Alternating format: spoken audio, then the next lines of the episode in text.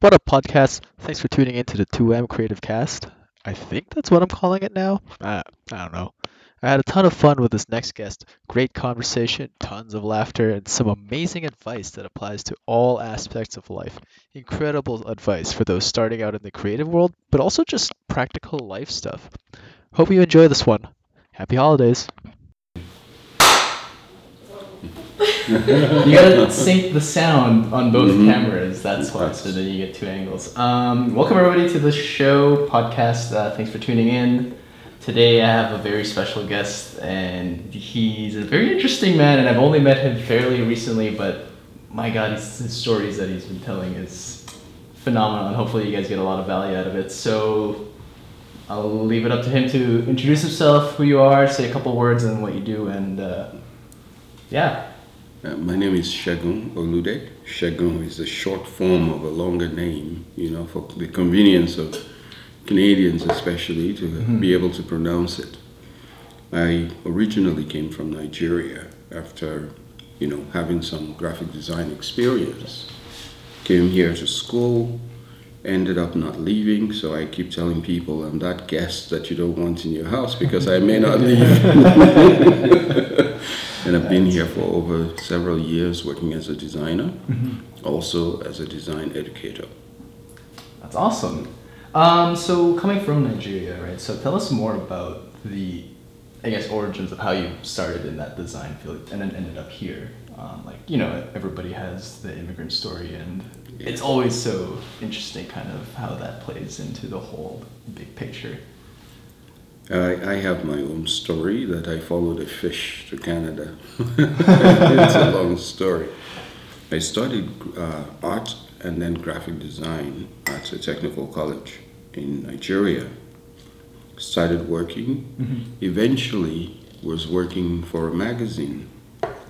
At that time, most printing would be done abroad, and they'll bring them back, and you look at them, and you go, yes, approved prints. So one day, the printer sent these materials just to show the new capability they have, and it's a photo of a fish. It was shown in its actual proportions, compressed, elongated, and all that. And I looked at that and I said, this is very interesting. So my boss then, on my behest, you know, asked the printer what they did, and the printer sent a message back, oh, that's a computer that we used. I'm like, I want to go where computer is. So computer became this person that I was looking for. And that's how I ended up coming to school here after trying different countries. That's amazing. Yeah.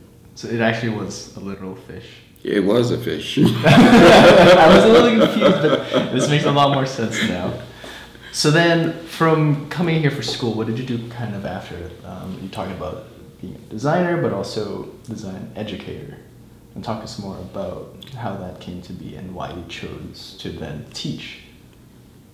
I think life has a way of shepherding us into where we need to be. It's interesting. You never think about certain things. I was satisfied working as a graphic designer. I became good at it, you know, because I was working for one of the better firms here. We had designed stamps, we designed books, we designed so many different things. At some point, there was a need to start my own. So when the opportunity came, I did start my own design studio. Shortly after, I got a call from a friend who said, hey, the university is hiring teachers.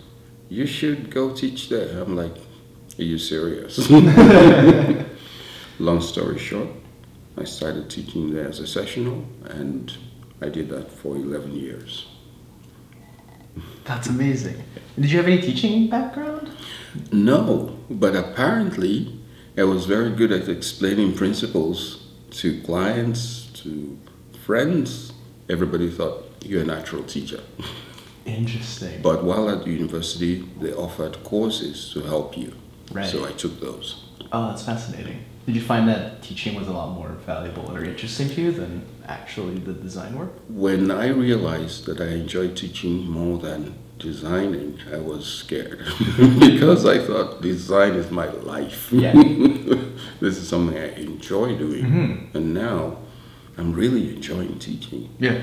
But I'm teaching design, so it's all good. It's all good. How did that jump feel? Like when you kind of start, again, you felt that it was your life, right? And then you kind of steer it in a way where you're now teaching it and that worry. Like, what was that like?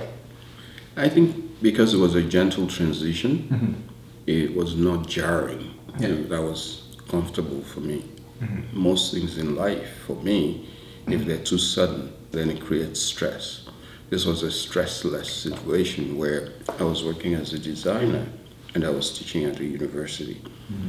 It also helped me understand that the best methods or the best teachers should be working in their profession. Mm-hmm. If you're not working in that profession, then you're sort of outside of the knowledge, yeah. unless you have ways of keeping up. Mm-hmm. So that was an interesting point too. Yeah, that's a good point, because we tend to see a lot of teachers kind of not actually keeping up with current trends or whatever's actually going on in the industry that they're in, and they're just teaching existing knowledge that they have. Mm-hmm. So people kind of, that they're teaching, fall behind. Right? At one time, it would have been okay to teach the same principle for 20 years. Really? But the principles actually remain the same, but mm-hmm. the practical aspect is that there's progress. Let's take machines, for instance. The kind of machines they used in 1920 are very different from yeah. the ones that we use today. Mm-hmm. They've been improved a lot, so you have to be current. You have yeah. to know how it works. If you were an auto mechanic 10 years ago, there were certain things you didn't need to know. Right. Today you have to get certification, mm-hmm. Being able to even diagnose the problem that you yeah. want to resolve. Right. And sometimes the resolution doesn't involve you as a mechanic. Yeah. So there's an ongoing learning that's required for every profession, mm-hmm. and the same for graphic design. Right. Because the technology changed, that means we needed new knowledge. Interesting. So the rules kind of change, but the principles stay the same. You kind of just have to keep up with yes. those rules now. That makes sense. That makes a lot of sense. Do you spend time reading books? I guess just one thing I was interested in is to see, again, people in your situation, where you're at now in your career life. There's always something that usually you picked up that had kind of shifted you in that direction, and so if you were to think of something as like, yeah, this is one book that I read that then kind of changed the course of things. It would be nice for other people to listen, like, hey, maybe I should pick that book up. Or even just something like in your career as like a designer, it's like something that you picked up that like fundamentally was really valuable. And anything to do with graphic design mm-hmm. and communication, I would read. Yeah. At one time it used to be just books. Now it will be blogs, it will be posts, it will be all sorts. Mm-hmm. But there are some books that would always be with me. Like the book called History of Graphic Design is something that I would always recommend for people to read. Yeah. And then there are books on type by people like Speakerman, like Stop Stealing Sheep. I just throw that in the car. I have 2 copies. Oh. I would always have one with me. If yeah. I had to wait at the doctor's office, I go to the car and just reread it. Interesting. You really don't use all the knowledge you learn immediately, but it stays in you. It's like you're soaking up. Mm-hmm. So my advice to anyone in graphic design is to expose yourself to blogs, posts, anything to do with design and communication yeah. first. And then also don't bury your head in just graphic design. There are current issues that concern us all, because out of life comes the inspiration. Mm-hmm. And out of life comes the problems that we need to resolve. Right. So you can know graphic design and not be able to apply it to real life situations. Right, to be more well-rounded. right? It's got to be a well-rounded reading. Yeah. Do you have a practical example that you have in mind for that? Like just out of, you know, tell us a story. I'm a story man. I actually love stories. Yes. Years ago, I was asked to come help an organization to say something. You know, they were going on this new campaign and they didn't know how to communicate it. So I delved into reading about world food shortage, hunger, right, and all of those things that affect the supply of food. Yeah. That was when I learned so much about, you know, transportation of food, how much carbon footprint your food production actually has, and all that. Those would have been outside of my scope of reading. But after going through all that reading and sitting with them to strategize, mm-hmm. they thought, man, how did you know all these things? Yeah. And the solution was perfect. So in that case, the graphic designer became more like an interpreter. Interesting. So that would be the analogy for that kind of situation. Right. You are going to be interpreting information throughout your life as a designer. Right. That makes sense. Like, I guess, all the knowledge that you pick up. Pieces of knowledge here and there, things that have nothing to do with something until one day you actually need it. Yeah. Imagine, I use a lot of analogies, as you know. Go right ahead, fire away. You want to make a necklace and you have all these beads and they're all the same and you're stringing them along and you get to a certain point. The design aspect of it is to say, I've got all these jade beads. Mm-hmm. I think I need a gold to spice it up. And then you reach for the gold. That's the extraneous knowledge mm-hmm. that has nothing to do with the jade. Yeah. But you put it in there and you go, wow, this is beautiful. That makes sense. That's good. I like that. What is something that you currently obsess over? Something that you just either spend a whole lot more time than other things, or just like in recent? Perfectionism is a good thing, and it's also a very bad thing. Yeah. I tend to obsess over a lot of things. Mm-hmm. And how I cope, I'll get to that in a moment, but you throw a lot of information on a table, photographs, texts, images, and all sorts. Mm-hmm. And you go, well, how do I make this understandable? That is a challenge, and I could be there for 24 hours trying to resolve this thing until it makes sense. And in my head, I will be taking different positions: the client, mm-hmm. the passerby, the real audience this is going to, mm-hmm. those who it doesn't concern but will see it and make a comment, especially these days. You put anything online, everybody makes a comment. And, so I obsess about how that information is going to be seen.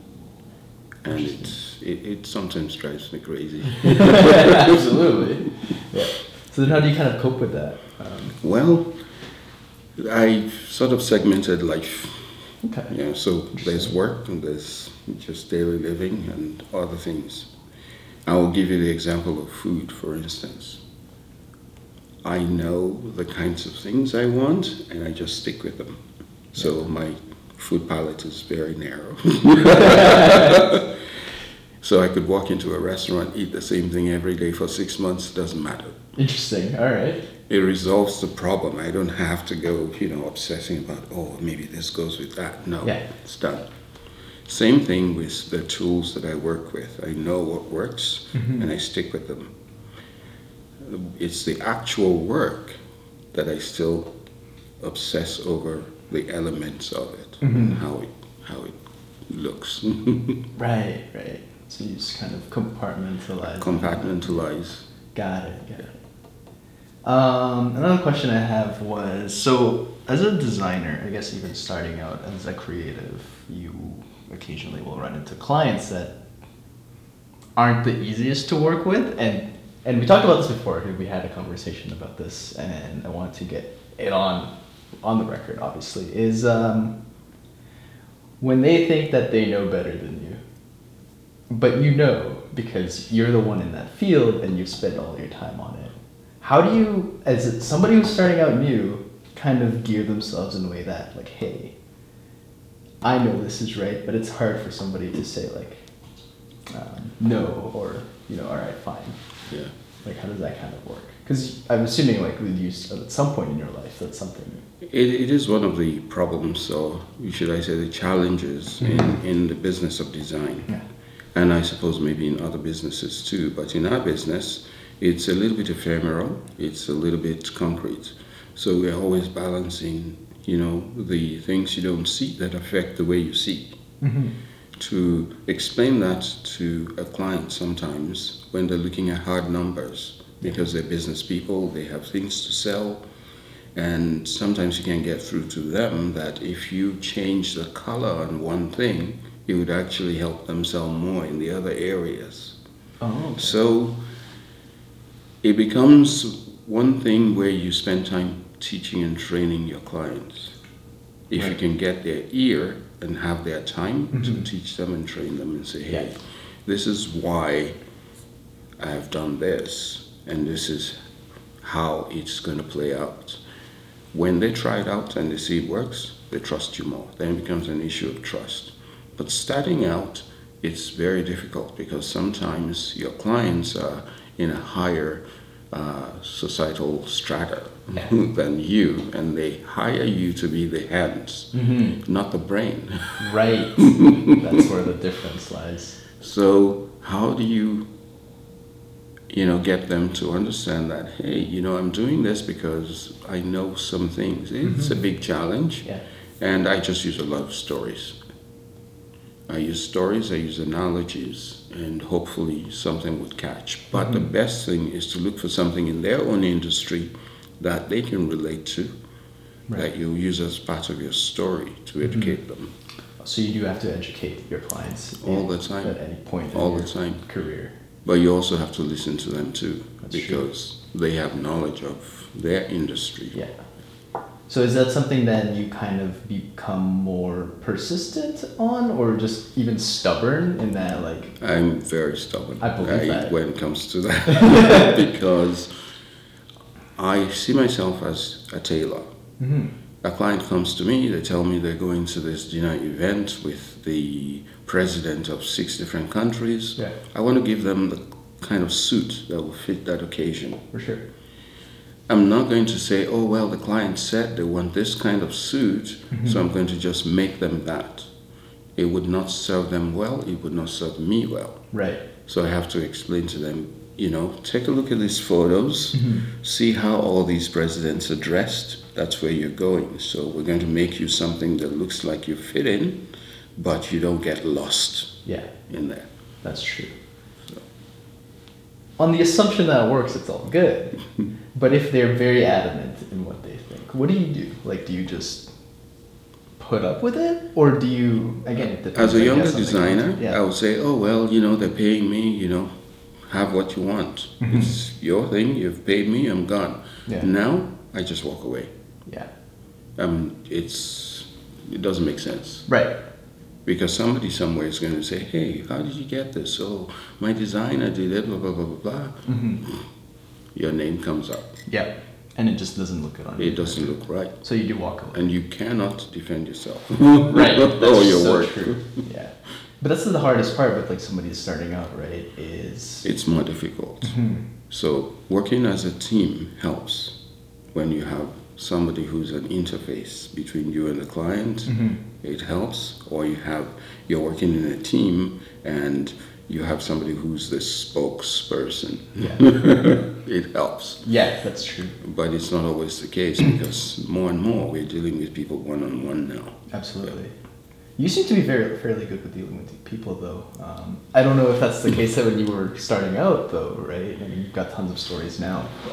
I think I may have always been that way because in life I always want to put myself in other people's shoes. Mm-hmm. You try to understand what their experience is, what they're going through, and what they want to say, mm-hmm. and look for the commonalities. If you can find them, great. If not, you need to study a little bit sometimes. Right. Yeah. Interesting. That makes sense. Yeah. What is something that you've bought recently that had a lot of impact in your life? Like, just surprisingly, for something that you just picked up or whatever at the store, it's like, this had, you know... That's a very interesting question, yeah, because I have reduced my... After getting rid of so many things, mm-hmm, I've reduced how much I buy, but yeah, there are two things that stand out in my mind, you know, and it's kind of... I'm not advertising for Apple. Oh, absolutely. The Apple Pencil and the iPad Pro. Yeah. I think just because every designer should have one. They're so good together. Now I can do sketches. I'm talking in class and sketching ideas out. Mm-hmm. I'm not running through sheets and sheets of paper anymore. Yeah. You know, and right, it's almost as natural as it can come.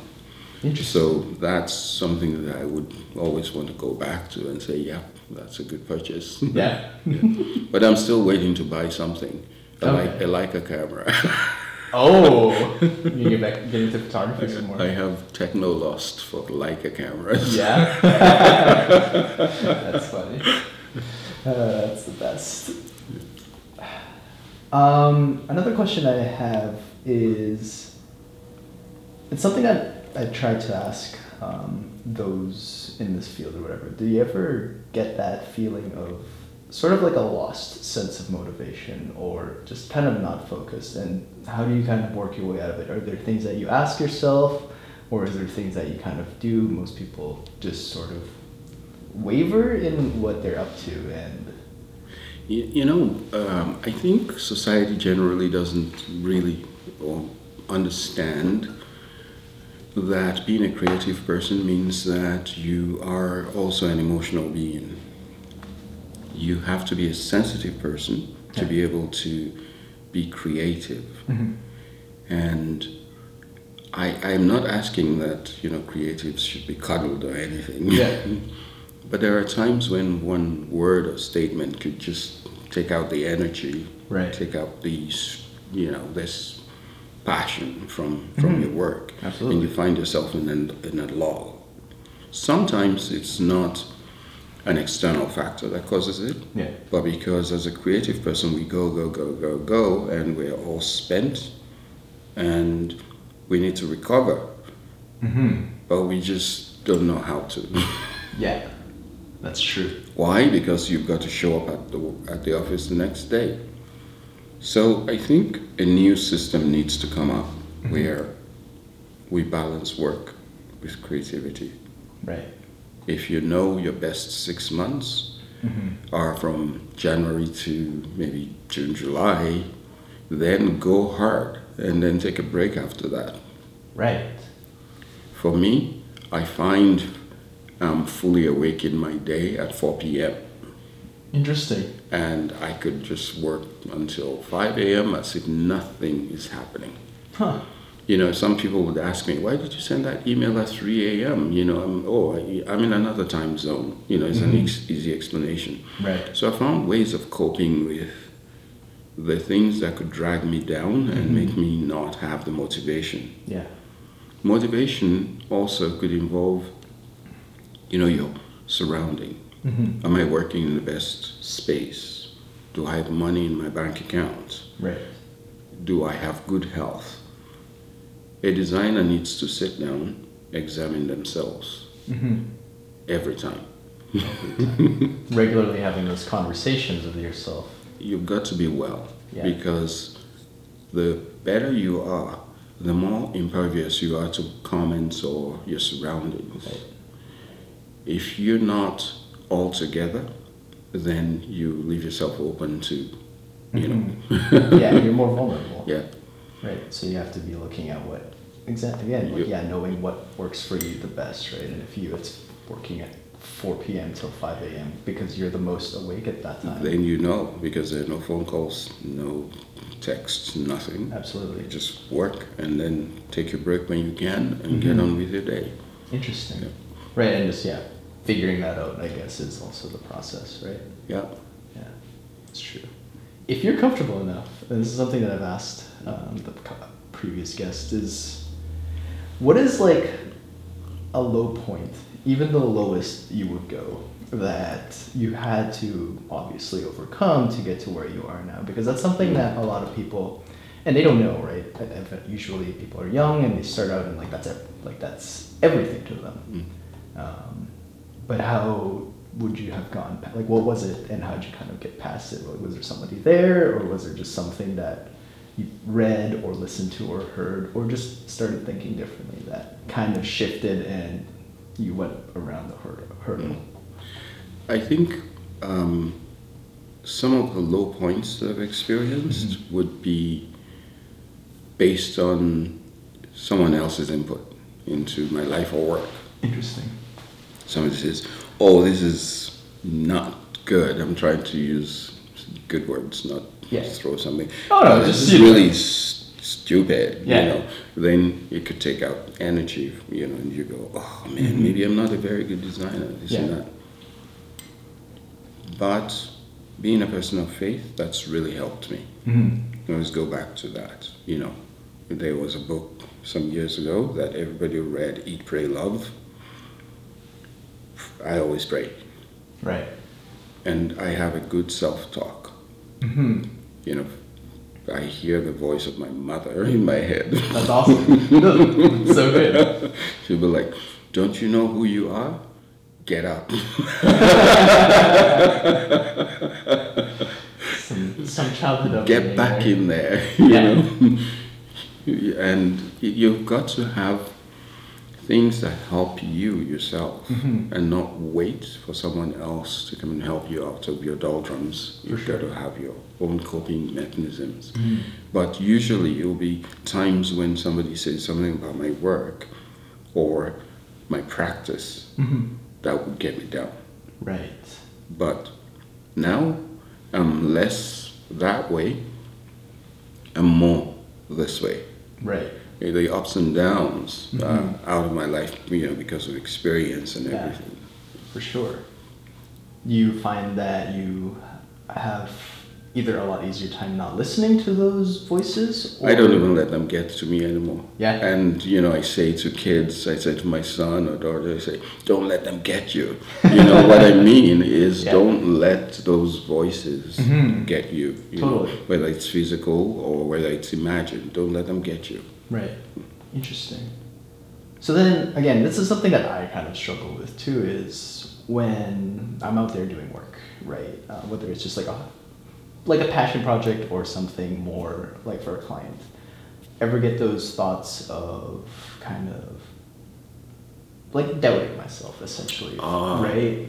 And it's not even like an external thing, it's like an internal thing, right? Knowing that like, yeah, I actually really like this, but there are points in my life was like, I don't know if I'm good enough for this, or like, I don't know if I actually have an eye for this, stuff like that. And I think it's part of growing up as a designer. When I use the word growing up, you know, the part of process of going from novice to amateur to professional, and then becoming confident and say, you know what, I can teach this. Yeah.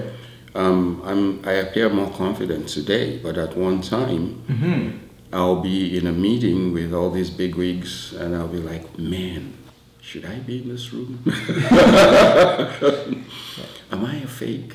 That's exactly it, right? Like feeling that you're an imposter. You're just dressed apart, but you don't actually have anything. It's part of the journey. I wouldn't worry about it. Then so you're saying just kind of push on through. And there are times when I may go to a meeting or an event or be at a strategy meeting, not understand something, as soon as I get out of there, I'm in the library or I'm reading something about what I don't know. Right. You've got to self-study all the time. Always growing. Always growing. It'll build your knowledge, it'll build your confidence, right? Absolutely. If you don't know it today, it will be wrong for you to go back into that meeting still not knowing what you didn't know the first time. Yeah, that's true. Especially today with Google. That's a good point. Knowledge is it's literally on your thumbs, right? Yeah. Right, so if you don't know something, then go search it. Go figure it out. Yeah. Interesting. That's a good point, and it's something that I should probably keep in mind more often. Is like, yeah, definitely get those feelings of I don't know what I'm doing here, and it's one of the reasons why this show kind of started is just because you and others that have come before you have that experience, and it's hard for me to put out words when I don't have the backing. Even I feel as though like I'm crazy.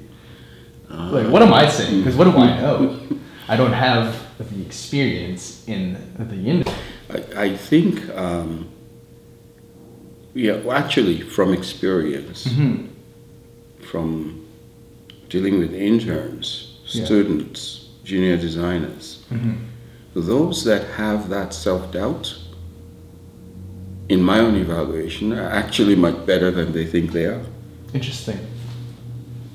But the ones that don't have that self-doubt, sometimes I just do the face palm thing. I don't know why. Yeah. But that's something for you. You're probably way ahead. Than where you think you are. Yes. Interesting. It's just something that's repeated over and over. Mm-hmm.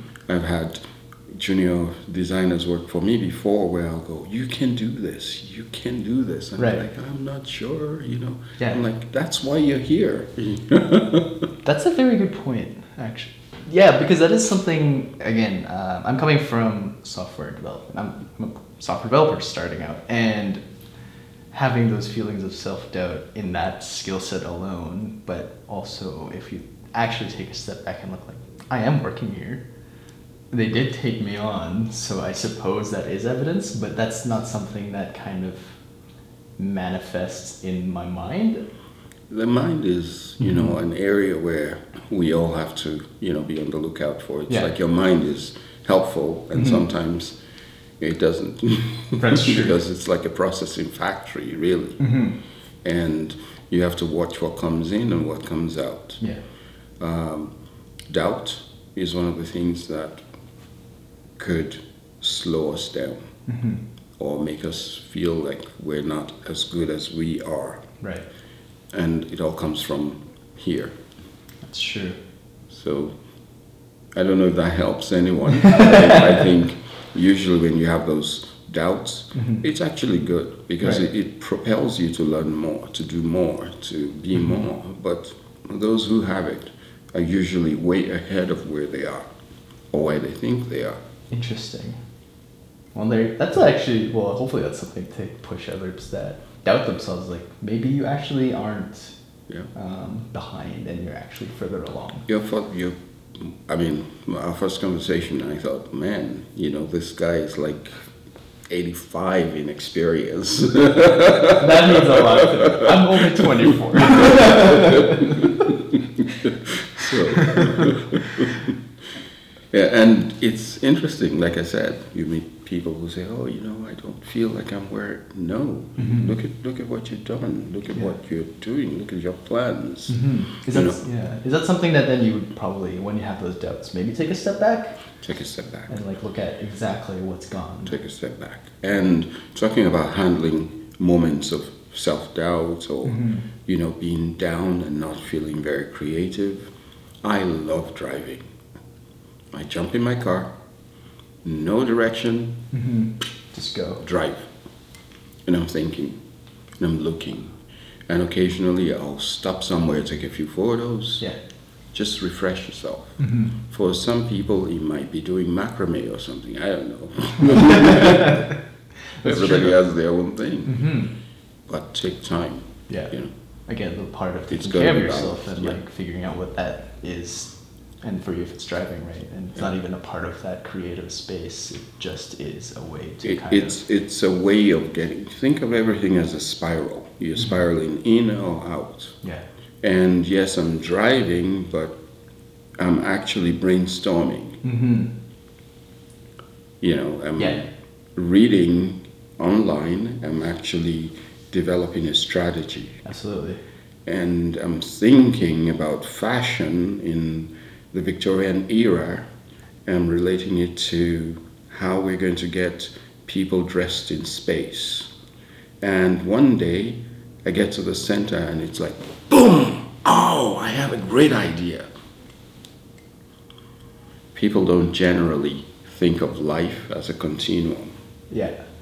And we've got to really sit down sometimes and see areas of our life mm-hmm. where people say, oh, you're just procrastinating. You have no idea mm-hmm.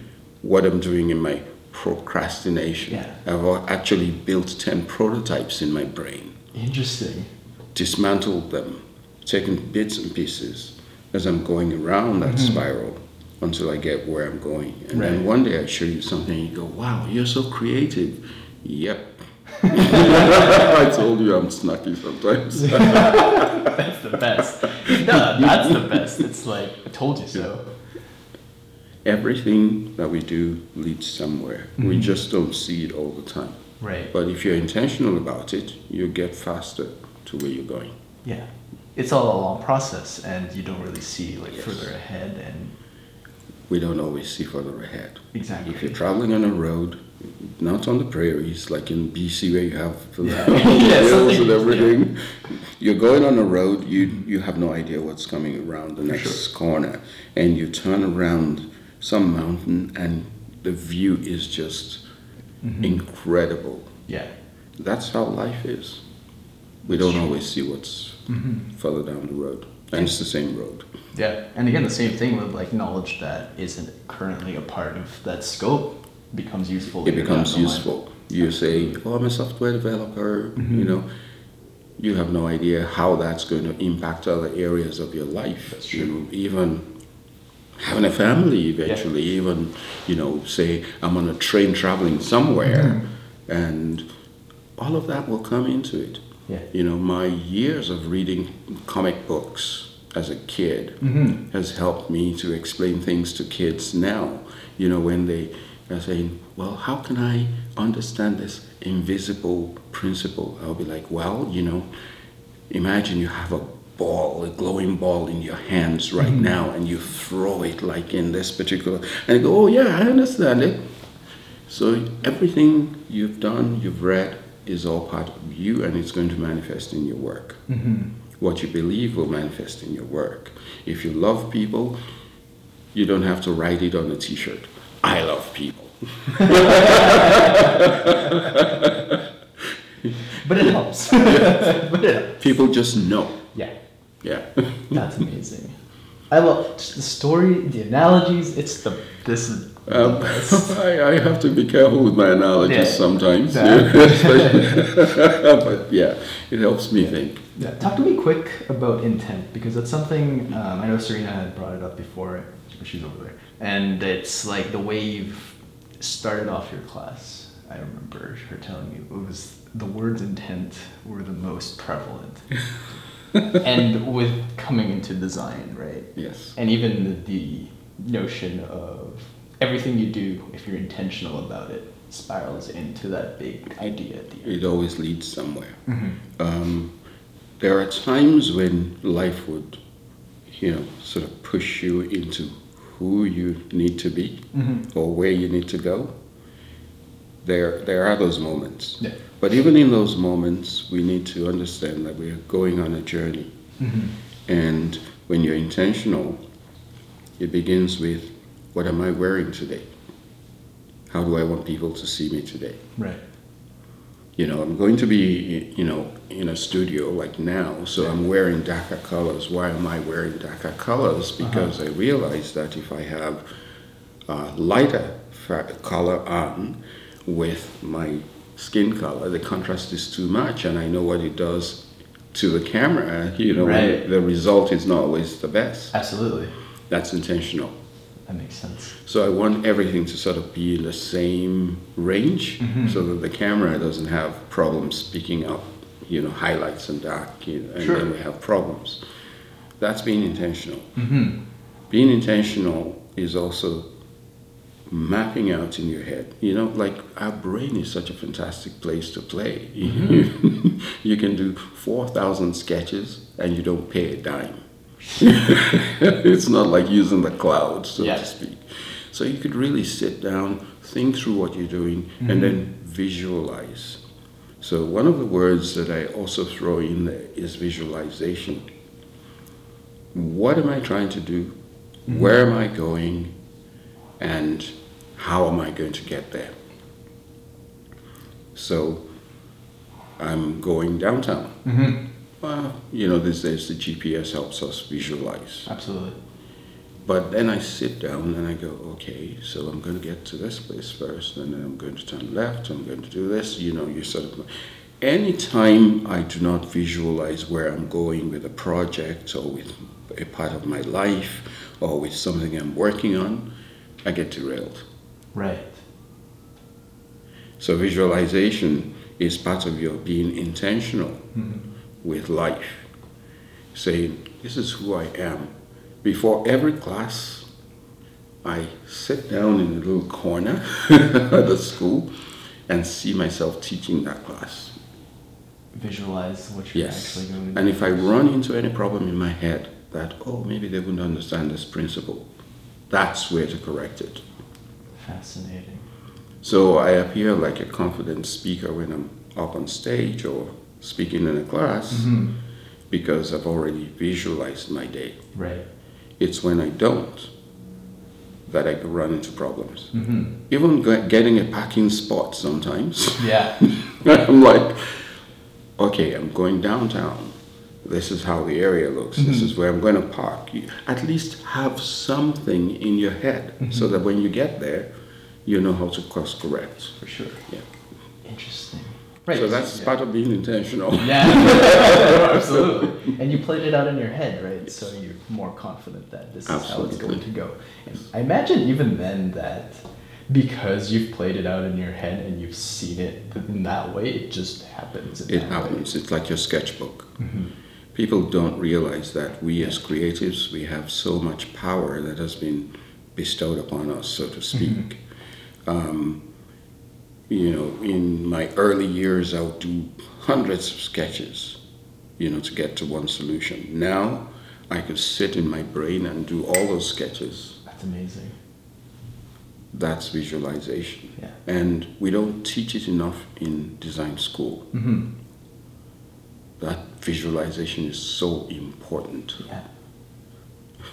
I love this. Is there anything that you would like to... If somebody had walked up to you and said, hey, I want to be a designer, and had wanted some sort of advice that you think would set them off on the right path, and there's tons already from this conversation that anybody could take at any segment, like, yep, that's it.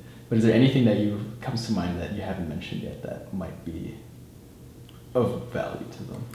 It depends, mm-hmm. because as I grow, I'm learning also that each situation is different. Absolutely. You know, what one plant needs. Mm-hmm. You know, may need a lot of water and sunshine. Another plant is an indoor plant and mm-hmm. doesn't need as much sunshine and it just needs a little bit of water, you know. So I'm learning that every situation is different. But what I would say to anyone mm-hmm. in this life is sit down, map out your life. You don't have to know everything today. Yeah. Just generally, who am I? Where I'm going? What am I doing?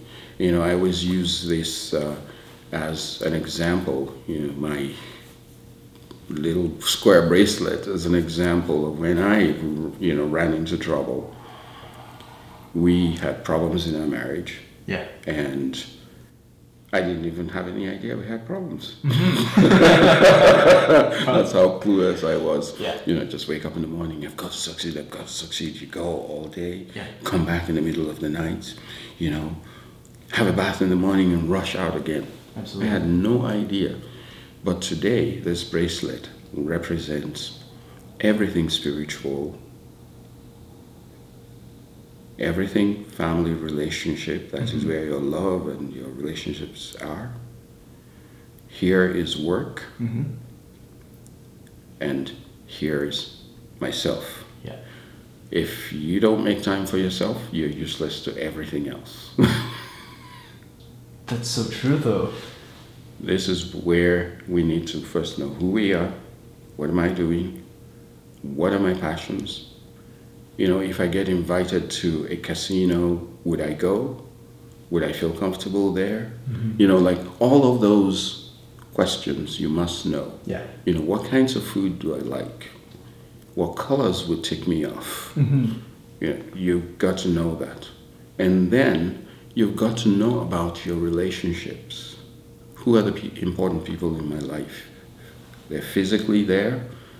They're not physically there. Yeah. You know, how do I keep in touch? How do we maintain the relationship? Mm-hmm. You know, love, children, you know, uncles, aunties, all of them, they fit in there. And of course, you've got to remember your work is also very important. Without the work, you probably have not a lot to contribute. It's true. So, but the spiritual aspect is also very important. Interesting. Gone are the days when you're shy about saying, oh, you know, this is the religion that I belong to, mm-hmm. or this is the philosophy that I believe in something. You've got to have something that keeps you grounded, because it all comes from inside out. And again, if I could wear a spiral bracelet, that would be a revolution. Well, maybe that's something that we design. Yeah, exactly. Yeah. We'll see how that works, actually. You know, it might work if we go vertical. I love this square bracelet analogy, because it's always something that I tell everybody, is that if you're not taking care of yourself first and you're going to these things, you're doing these things with people or work, it's a disservice to everyone else. It is around a disservice. You, right? You're not bringing it.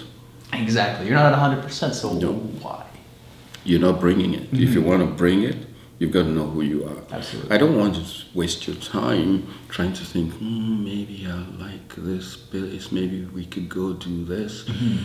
You know, I should be able to tell you by now, oh, that I don't like it. Yeah, absolutely. You know, there are certain foods you can convince me to mm-hmm. eat, but I love photographing them, mm-hmm. but it doesn't mean that I want to eat them. Absolutely. And there are some foods I love to eat them, but they look like crap. Yeah. That's funny. But I know that. Mm-hmm. And I accept it about myself. Yeah. Of course, with knowing yourself is accepting yourself. Mm-hmm. We've all got to accept ourselves as, you know, I'm unique. Mm-hmm. I'm here because there's a reason for me to be. Yeah.